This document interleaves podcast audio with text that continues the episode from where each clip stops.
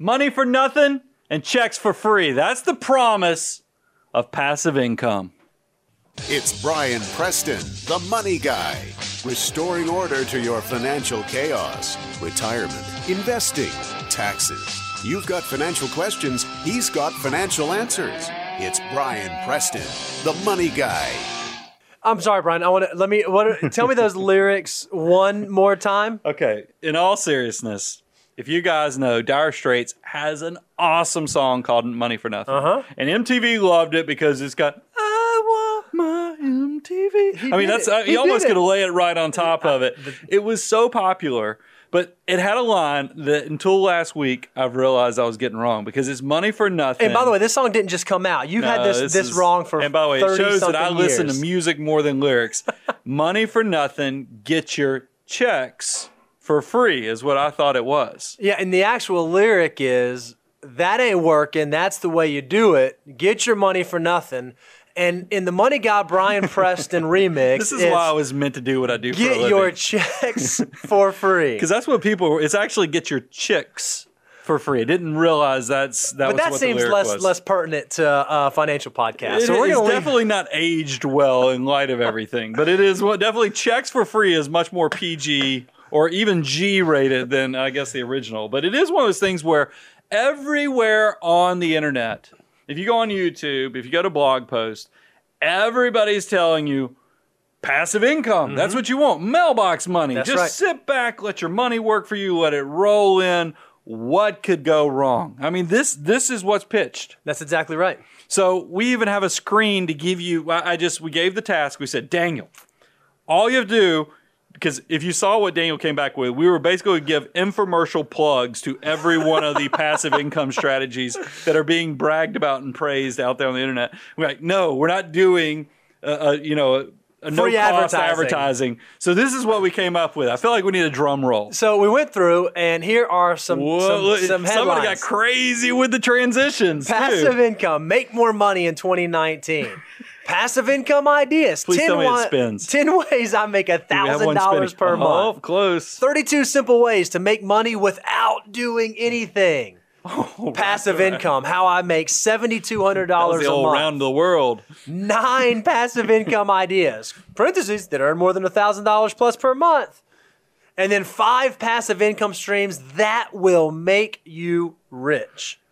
Daniel, were those were those transitions? Was that in order from top to bottom, or did you actually go through and, and pinpoint those? Uh, yeah, I just did them in order. Well done. He, he I wanted- like that, especially the round the world one that actually came all the way around the top before it made it to the middle of the screen. That was my favorite. So there's no doubt if people are um, putting putting out this kind of information, passive income, passive income, it must be something that's really easy for folks to grab onto and want to learn more about because it's just like you said. What sounds better than mailbox money? Money I don't even have to work for. Well, I mean, I, I think the illusion is is that you go travel the world. You know, you go wake up and be like, oh, I'm in Bora Bora today. It's time, I guess, to make a little money. So we'll write a blog post, Right. and then you know, money just starts getting directly deposited. And this sounds, and this is, and it, truthfully, it's the daydream of people who hate their nine to five job. And there's an entire cottage industry that has popped up that takes advantage of people's discomfort with their nine to five and they daydream, but it's how much of this is actually mm-hmm. actionable. So, what I wanted to do today is we have three passive strategies. And I'm using the rabbit ears for our non, you know, YouTube watchers. We are because it is something I want to I want to break it down. Is this passive income strategy? Is this truly passive, or is there some active element to me? And is there after you hear me go through these, and even the ones that we poke fun at, I don't want you to get upset because all my all my people realize we're going to give you tips and tricks that even if we classify this as non-passive, we're going to tell you how to win with it anyway. So that way, even if you've gone down this path, you can actually still win. But the, the biggest thing is understanding you need to know what is passive income, what is active income because the first thing I think people who are selling these systems they don't do a good job of explaining. That's exactly right. So our goal today is to separate the fact from the fiction so you understand what you're actually getting yourself into. So let's kind of let's let's let's kind of break this out, Bo. Let's go into what's passive, what's real income. Yep. So uh, when we think about passive income, you know there are sort of three things we think about. Number one is income that doesn't require you to work. So you don't actually have to go have a job, generate. Uh, you don't have to act- I actually want some of that. pursue that. Right. I It's- want my money just showing up. And I'm trying to think about like, okay, so something uh, inheritance maybe. Like I guess like if you inherit money, that would be a Not pass. Pat, you have to be the child. I'm just saying you didn't. That's a lot of work. okay, I guess. You gotta get lucky and be born into that. Uh, No, I don't think inheriting is not passive uh, income. Uh, lottery, winning the lottery, passive income. No, because I mean it. Nobody is. I don't think they're running YouTube channels off of the lottery. I'm just saying. I'm trying to think about something where it's no work at all, doesn't take anything to go into it, and all of a sudden money just starts showing up. Well, we talk about it. I will say to, to kind of cut through. We talk about that we do want your army of dollar bills to grow mm-hmm. because we're thinking about in terms of investing, so you can work less with your back, your brains, your hands. I want your army of dollar bills. So I guess I, in a way, we are people talking about passive income, and we'll go deeper into that later. And and I do want to be very clear: passive investing. There are some benefits to it. You know, one of the last things we have on there is lower tax rates. Yep. I mean, think about this. When this is why when Warren Buffett comes out and he goes, I pay less as a percentage of my income than my secretary. Mm-hmm. What Warren is doing is a sleight of hand where he's comparing his capital income versus his secretary's active income. Right. And capital income can have capital gains, which get a better tax rate. Dividends have a lower ca- you know tax rate, and then most of your flow through income, as long as you're not a doctor, dentist, financial planner, attorney, celebrity, you get this new small business exclusion of twenty percent of your income. It's you know so that's a lot of real estate investors. So people who have rental property, you are getting a twenty percent deduction. Yep. So there's a lot, there are some tax benefits with passive income. So okay, so then what are then what things would qualify as active income?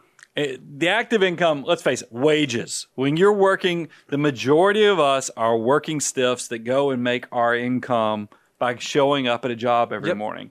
And there is, look, I, these things can, and we're going to get into this gr- in greater detail.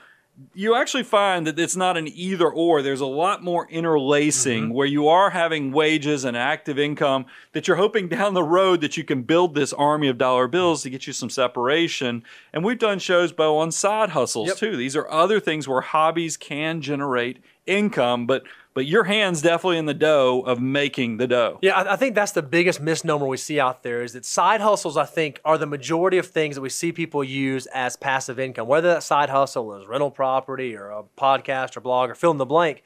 What what we're really talking about though is a side hustle. It takes a lot of work for it to actually be something that generates real meaningful income for you. Well, and I think we're the perfect tour guide in the fact that we're going to talk about how passive income, things that are advertised as passive, actually have some elements of very much active mm-hmm. involvement Exactly right. to be successful. And this is why we're your perfect tour guide, is because I've worked in tax preparation for over 16 years, so I had a lot of clients with rental property. We are people who have done, we've created a very successful social media I'll just say it empire because we have podcasting, we have YouTube, and we have blogging. We can tell you the ins and outs of monetizing that. I think that's unique. And then what is our day job? We're fee only wealth managers. So we definitely know how portfolio income and that army of dollar bills working. So let's walk. I want to jump headfirst into this and kind of walk everybody through. Let's go through some of the, the three biggest passive income strategies and expose what's real and what's kind of a false mirage. Mm-hmm. So the first one, real estate.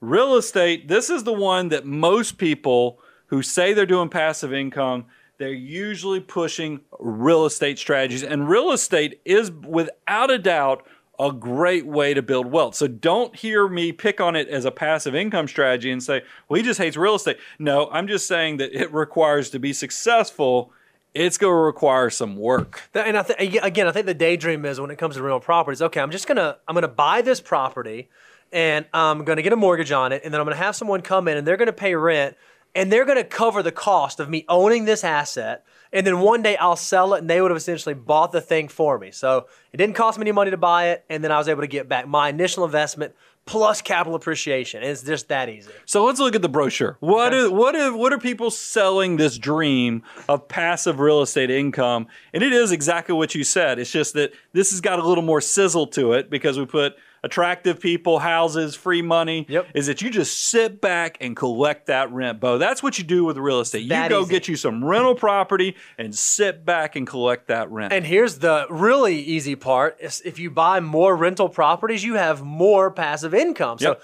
don't just do one. Once you've done one, you have a tenant. Then go do another and another and another, and all of a sudden, you are a real estate rental property tycoon. You're a mogul. that's a mogul. That's even a better word. It you are a real That's what estate that's what the mogul. Goal is. So let's talk about let's this is what the brochure is. Let's talk about the reality. And this is where my years of doing tax preparation is going to pay off for you guys because Mm-hmm. you're going to learn from what I experienced with my own rental property. I've been an, an accidental rental landlord in some degrees, and then I've worked with a lot of clients that On- had on more than one lots of- occasion, yeah. actually. So there's a lot there's a lot of wisdom from experience in this. So here, let me give you the reality check on rental property because the brochure you heard. If one is good, sit back and collect the free rent. Why not do 10? Why not do 20? Why not do 100? And then you can be rich beyond your wildest imaginations. But here's the reality if you did 10 rental properties, I'm going to walk you through and I want to give you some cold water reality checks just so you're prepared for what you're dealing with. If you have 10 rental properties, there's likely that one of them is going to have a tenant that's changing engines in the living room. Now, Oh, come on, Brian. That sounds crazy. now that look, that can't had- be a real thing. here's thing. what just last week I was talking to a, a, a podcast listener who's actually has turned into a client. We were doing some of our initial meetings, and I told him that because he was, and he says, "You know what? It's funny you say that." He goes, "Because we were in charge of going and reviewing this this apartment, and we saw a piece of of plywood over the window." And I told the, the I told the company that I need to see inside that apartment as, as we're trying to f- evaluate the deal. And they were like, "No, it's okay. You know, it just needs some repairs." He insisted. Went in. Sure enough, a guy was running a motorcycle repair shop out of the middle of his apartment. In the complex. apartment. So I and by the way, I didn't make this up. I had an, a client that back in Georgia had a client who was changing engines in his living room. So you can imagine the well, damage. come on. I mean, that makes sense, right? Because if you think about it, if you if you're in the garage and it's cold or it's hot, at least if you change in the living room, you can watch TV. You're close to the kitchen. Uh, I think they're just sense, right? maximizing all uses of the property. And then, you know, the other thing, so if you have one changing an engine, this, uh, you have another tenant that the commode's going to start leaking on them. Mm-hmm. And you go, they're just going to be like, well, it's just a leak. Why do I need to worry about this little drip, drip, drip from the commode? Before you know it, the $75 dripping commode turns into an $8,000 mold repair because the black mold gets behind the sheetrock. you have to rip out all the sheetrock, rip out the fixtures. It turns into a disaster. It- That's going to be another one. Because no matter how good of a tenant your tenant is, no matter how much they love you, they're not going to love your property as much as you love it. It's That's not just theirs. a fact. They're renting it, and then the, the, you're have you're gonna have another tenant that has they gotten ticked off at you because they're already two three months behind on rent. They go tell you a sob story. You go, you're going to say, "I still need to collect my rent." They're going to get mad at you. They're going to rip the cabinet doors off. They're going to punch holes in your sheetrock. They're going to stain your carpet. And look, I'm just giving you the situation. The good news is, is that seven of these tenants though will be good tenants, And- but three of them are going to make your life a holy heck. And, and here's the other thing. Even if you decided some of those tenants you didn't like, it's not even easy to get folks out of your property. There are actually formal court proceedings you have to go through to evict a tenant. So it's not even like you can get your property back just because you don't like what's happening in it. So what we're telling you is that real estate is actually really hard work. None of this, when I give you the reality of it, sounds like passive income, does it? Because you're going to learn to do it right. A successful investor who in real estate is going to require two things. The first, location, location, location. You need to know what this is where you're going to make the majority of your long-term money is what was the purchase price because your your capital gain did you get it at a good value to where you're buying and will it be a good market and then your tenant screening process this is how you keep the people out who are changing engines and doing all the un, you know unsavory things to your property that you in the long term want to generate income for many years to come And the, the third thing, even the third outside of those two, Brian, is that you have to have a healthy balance sheet. Yep. A lot of times when people buy a rental property, it's a levered asset that you're buying. And when you think about buying, 10 properties, it's not really difficult to get way out ahead of your skis. You have to make sure your balance sheet can sustain having periods of vacancy or periods where you have to make repairs or having uh, assets there so that you can account for some of these negative side effects of real estate investing. You just said something that I think a lot of people don't respect respect the leverage. Um, look, it's exciting. Let me let me give you an example.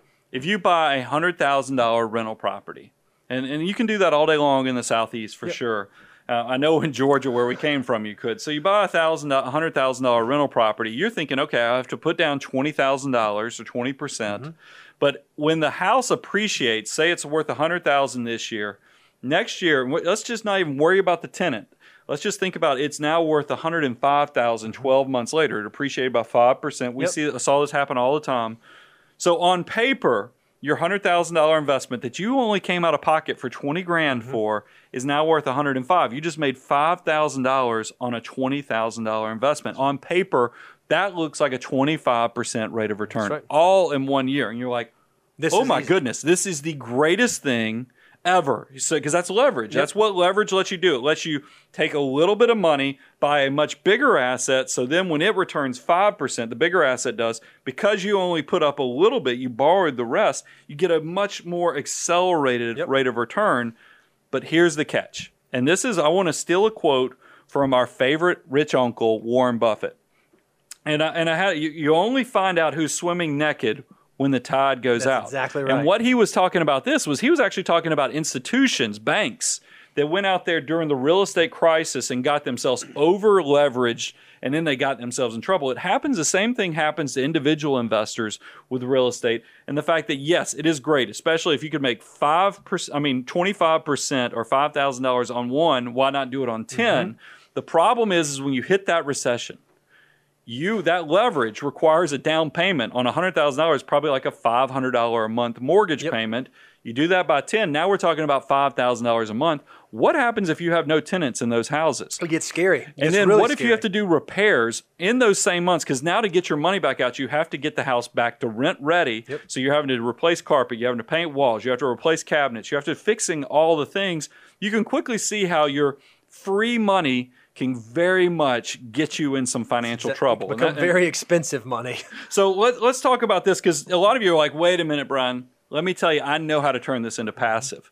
I'm just going to hire a management company. Oh, that makes A it easy. Property management company is going to be a solution. And truthfully, that does make real estate a much more passive income Mm-hmm. source. The problem is most property managers are going to take at least 10% of your revenue collection. Guess where your profit probably lies? It's going to be somewhere in that 10%. Right? That's kind of So you're back to the point. So are you actually getting passive income from rent, or is this a long-term play for mm-hmm. capital appreciation? And the answer might be a combination of the two. But it's just that I know a lot of strategies I'm seeing out there is people who are saying, okay, you'll do your first property after it appreciates three years in the future. You go refinance, pull the capital out, go buy another rental property. You can see you never actually own the property. You're just getting more and more leverage, expanding your mm-hmm. empire. The music will stop at some point. Exactly right.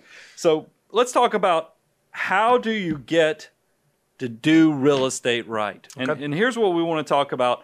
First thing is, most people out there that you see on YouTube, infomercials, late night on TV, they're selling systems. But Mm-hmm. why is it, why should we always be skeptical of people selling income systems? Yeah, when someone tells you that they've figured out the way to go out there and make a gazillion dollars a year, just follow their tried and true tactics, my spidey sense immediately goes off because I think to myself, if this person really had it figured out, why would they be telling me? They should just be sitting back collecting all the money on themselves. It immediately lets me know that maybe they're trying to sell me something besides my actual future success. their profit is probably more likely coming from the system they're selling right. versus the actual strategies involved. That's exactly right. There's a reason. Okay, I'm going to go ahead and be honest with you guys.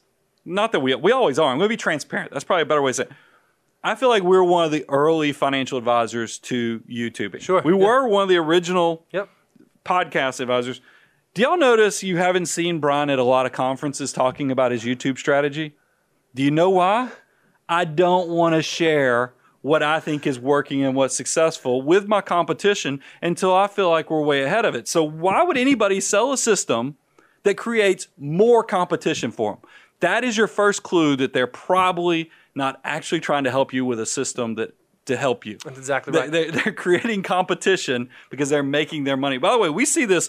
There are a lot of financial advisors that are selling coaching and other things to Mm-hmm. other financial advisors. Why?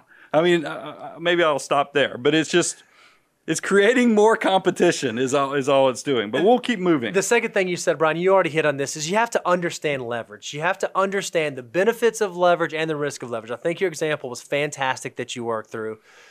Don't let yourself get out ahead of your skis. Understand how aggressive a real estate empire can be if you don't have the balance sheet to support it.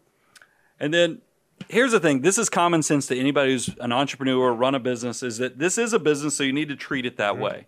So this is where you go really do your homework. Let's focus on what you need to do. I've already mentioned you got to pay attention to location. That's mm-hmm. going to be a big part of it.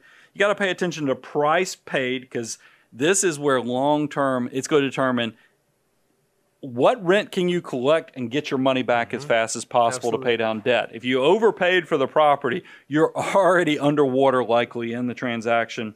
You need to know what the competition and what the rent collections in the air, area are because that's going to play into it. And then last thing, Bo, and I want you to kind of share this with us is how do the type of tenants or, or the location or where the property is, how does that impact things? Yeah, so you really have to know the type of tenants that you'll work with. And we thought about sort of three different categories. There are uh, college kids. If you're in a college town and you want to do like college rental properties, we have a lot of folks who do that because it is uh, not difficult to have rental tenants in there. There's high turnover and they tend to be really, really rough on the property. Yeah, it's good that you know you have the backstop of probably parents that Mm-hmm. will, you know, always go help them pay their rent.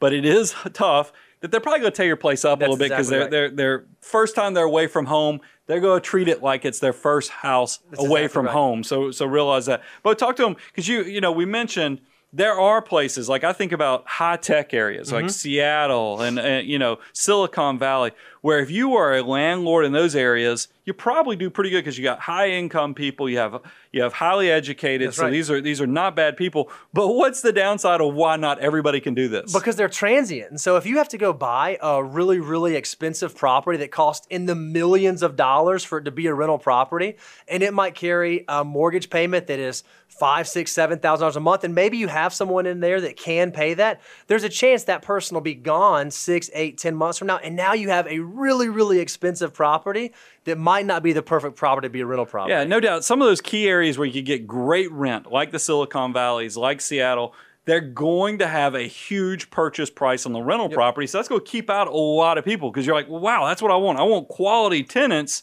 But you have to realize to get some of those quality tenants, you probably have a much higher purchase price. right. There's a give and take there. I'm kind of getting my Bernie Mac, the three things. You can only get two of the three. Because the last one is where's the easiest property to buy? Is usually you can go buy low price property to tenants that can't qualify to mm-hmm. buy houses themselves. These are the houses when I was talking about like I know where we're from in mm-hmm. South Atlanta, you can buy a $60,000, $70,000 rental property all day long, but the problem is is that you're going to be dealing with low purchase price mm-hmm. but high headaches because right. this is the people that are changing the engines. This is the people that are going to tear your par- pro- property up because there's a reason they cannot qualify to buy their own property. So just know the type of tenant you're going to deal with, and that's going to really help you out with real estate.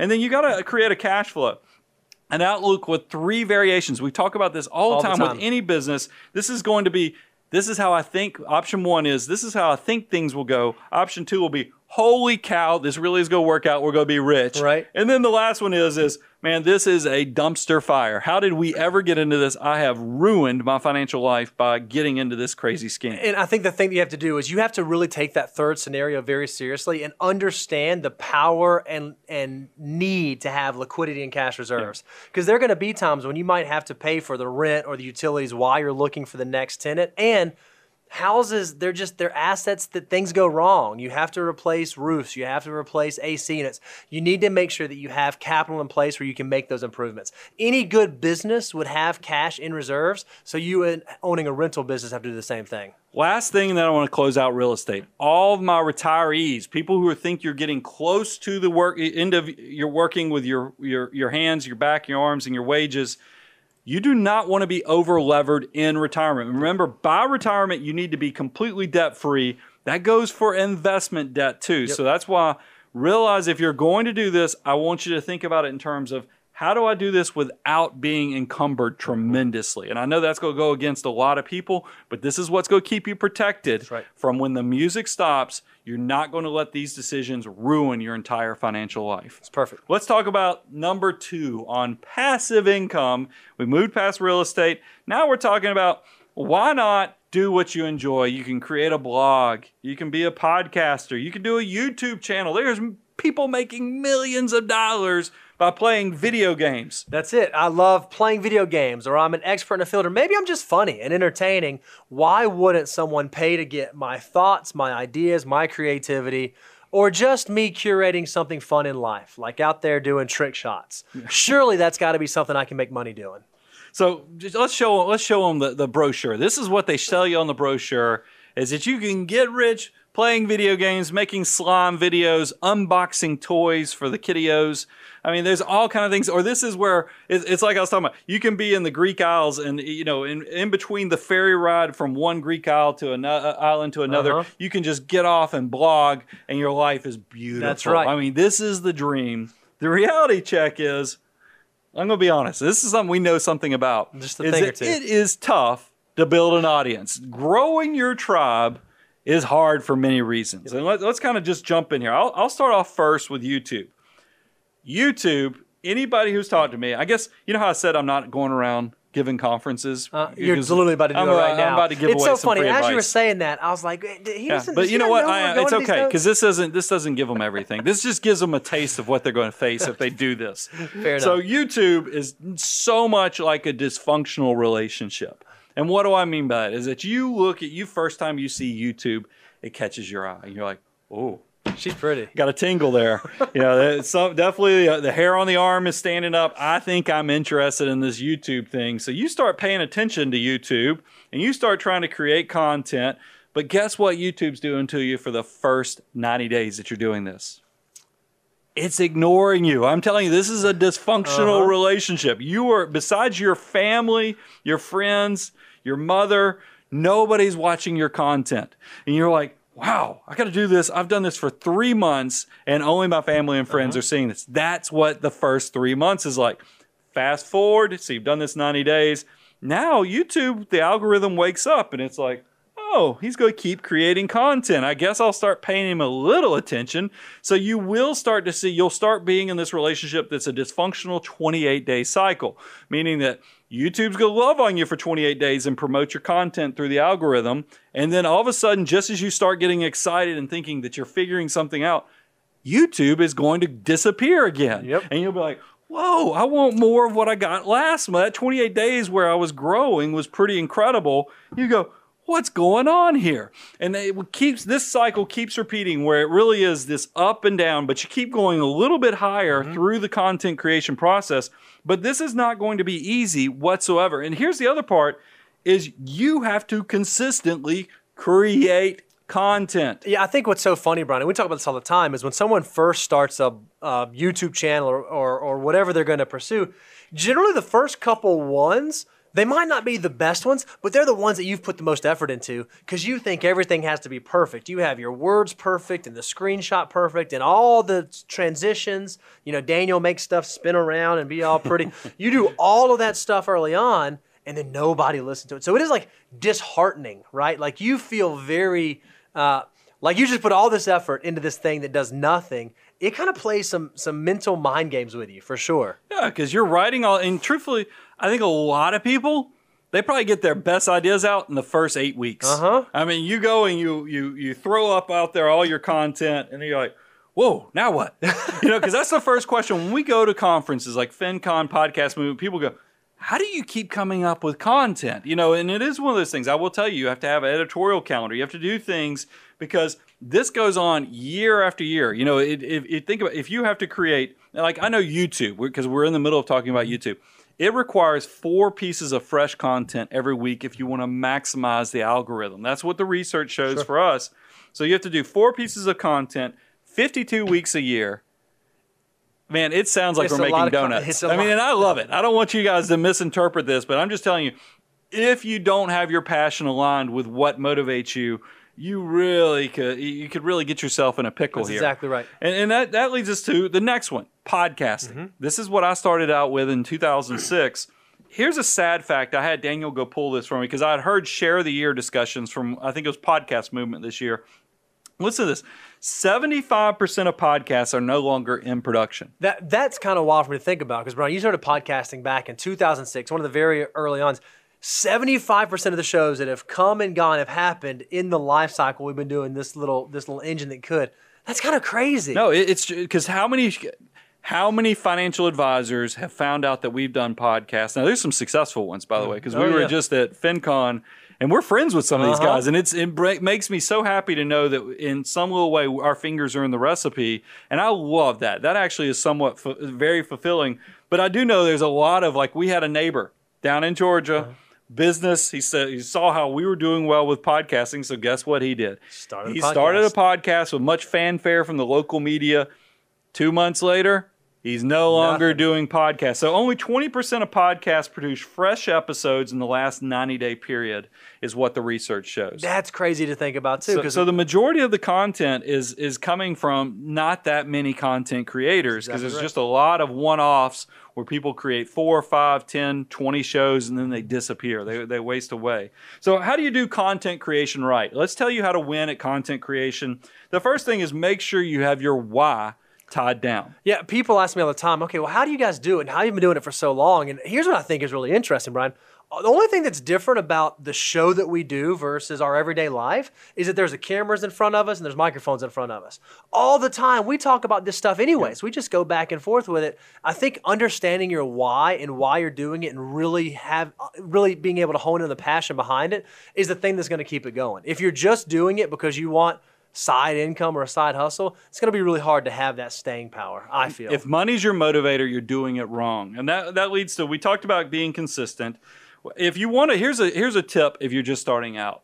Collaborate. Mm-hmm. We're horrible at this, you know, but I can tell you going to FinCon, podcast movement, other conferences, people who are collaborating, meaning they're inviting other people to be on their shows, going on other people's shows to cross pollinate mm-hmm. those audiences, it works tremendously. So definitely collaborate. And then here's another tip use an editorial calendar. Mm-hmm. That way, when inspiration, creativity hits you, you actually are there to take advantage of it. And we use a we use an app called Workflow. yeah, I think it only took us 10 years of doing that wrong to get it right. I think. I think it was one decade before we actually figured out that could actually make the content better. So that's you know, so go. There's a little tidbit for all the people that are, that are kind of my minors looking for little things. Workflow is a great content management because you can drag and drop, move stuff, collaborate. Mm-hmm. Really cool stuff there. But editorial calendar, where you write down those ideas, is going to help you tremendously. So there's we've we Bo. I feel like we've given tips, but we've also we've kind of poo pooed a little bit on real estate. Mm-hmm.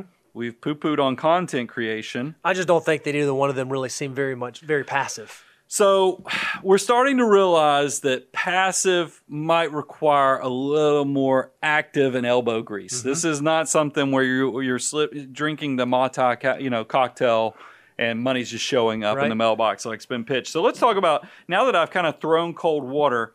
There is one that I think truly is mm-hmm. passive income.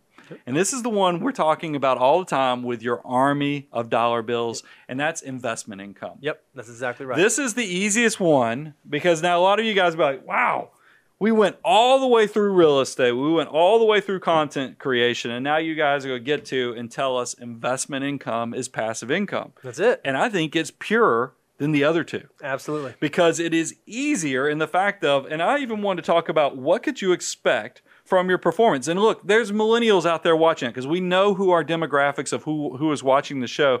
And when I see the research, it shows that millennials do not believe in investing. They do not believe in the stock market. They think their preferred investment is cash.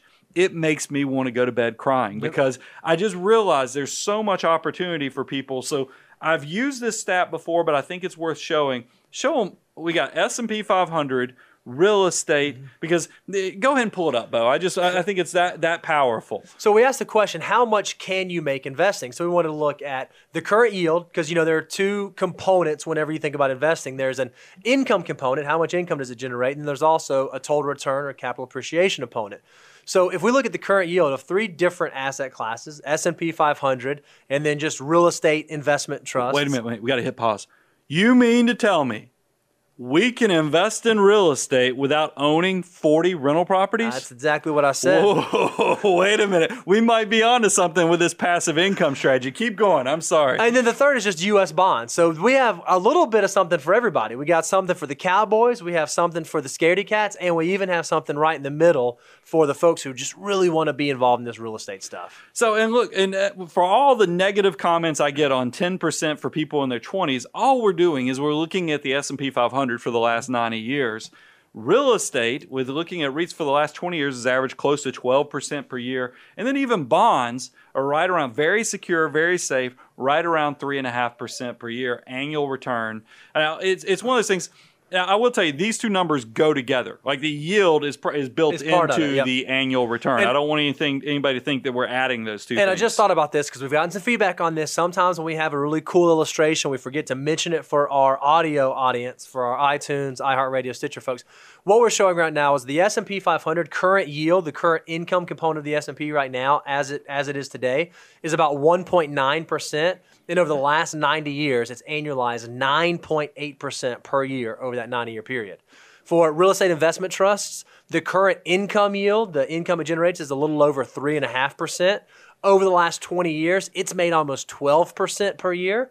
And then US bonds are about 2.7% in current yield. And over the last 40 years, they've made about 3.5%. I just threw it out there for our No, I think I think that's great, and, th- and this also this is a great way to kind of close it out and bring it all to to to the the, the, the understanding that you quickly realize that your active income, meaning your wages, your side hustles, all of your behavior, your goal ultimately is you're hoping that you can, with your human capital, move it towards something more passive like mm-hmm. investment portfolios and things like that. And look, I even I love how we even brought this full circle where all of our real estate investors, we even have investments you can do with mutual funds, REITs, ETFs, where it truly does let real estate be passive instead of active, where you're going to have to be landlord to 30 people. And, right. and just that doesn't sound like easy money to me. But the biggest thing is to have a plan. You need to have a plan where you understand how long you have to have active income and how fast can you turn active into passive so that your money does do all the heavy lifting I, for you. I think you just said it beautifully, Brian, that it's actually a transition. Your goal should be we all come into this world in our, you know, late teens, early 20s, and we have to get active. We have to go generate income so we can keep the lights on and put food on the table. We think the beautiful way to think about passive income is figuring out how quickly you can turn the active energy you are putting out there into passive income. We think the best way to do that is through building that army of dollar bills. And the, the last thing, you guys can make money in real estate. You can make money in content creation. We've met you guys out there in the public and you're doing it. Just know what you're getting into. Don't let somebody sell you some snake oil and lead you astray. And you're probably, after listening to this, you're like, wow, these guys, I feel like they're very transparent. They were very upfront. They don't know song lyrics. They obviously don't know the difference between checks and chicks. Uh, Hold on, there's not they. I knew the song lyrics. I knew the song lyrics. Well, just throwing that out there. in my brain, checks sounds a lot like chicks. But anyway, I don't know song lyrics, but I do know we love giving you this free advice. We love you come here. This is the abundance cycle where you come, you listen, you learn, you apply, you grow. One day you're going to reach a level of assets. Your passive income is going to reach the point that you go, man, I really want this to be passive to the point that I don't even have to worry about it. So I'm going to bring in these guys to help me manage this. And we, we appreciate that. That's what we just, if you want to pay it forward to us, remember who kind of gave you all this advice over the years. And it just warms our heart to know we get to work with people all across the country. Uh, if you haven't had a chance to go to our website yet, you can go to moneyguy.com We have a blog there that we're doing now. You can go read that. You can also get updates every time we put out new content. If you haven't subscribed on YouTube, make sure you go out to YouTube, subscribe so you can be a part of our audience there. And then every other Tuesday night at 4:45, we do a live stream 4:45 Central where you can actually be involved in a live chat while we record. Uh, it's so much fun. If you hadn't had a chance to check it out, make sure you check that out. Guys, thank you so much. Passive income revealed. We're the Money Guy team, and we're out. The Money Guy podcast is hosted by Brian Preston. Brian Preston is a principal with Abound Wealth Management. Abound Wealth Management is a registered investment advisory firm regulated by the Security and Exchange Commission in accordance and compliance with the securities laws and regulations. Abound Wealth Management does not render or offer to render personalized investment or tax advice through the Money Guy podcast.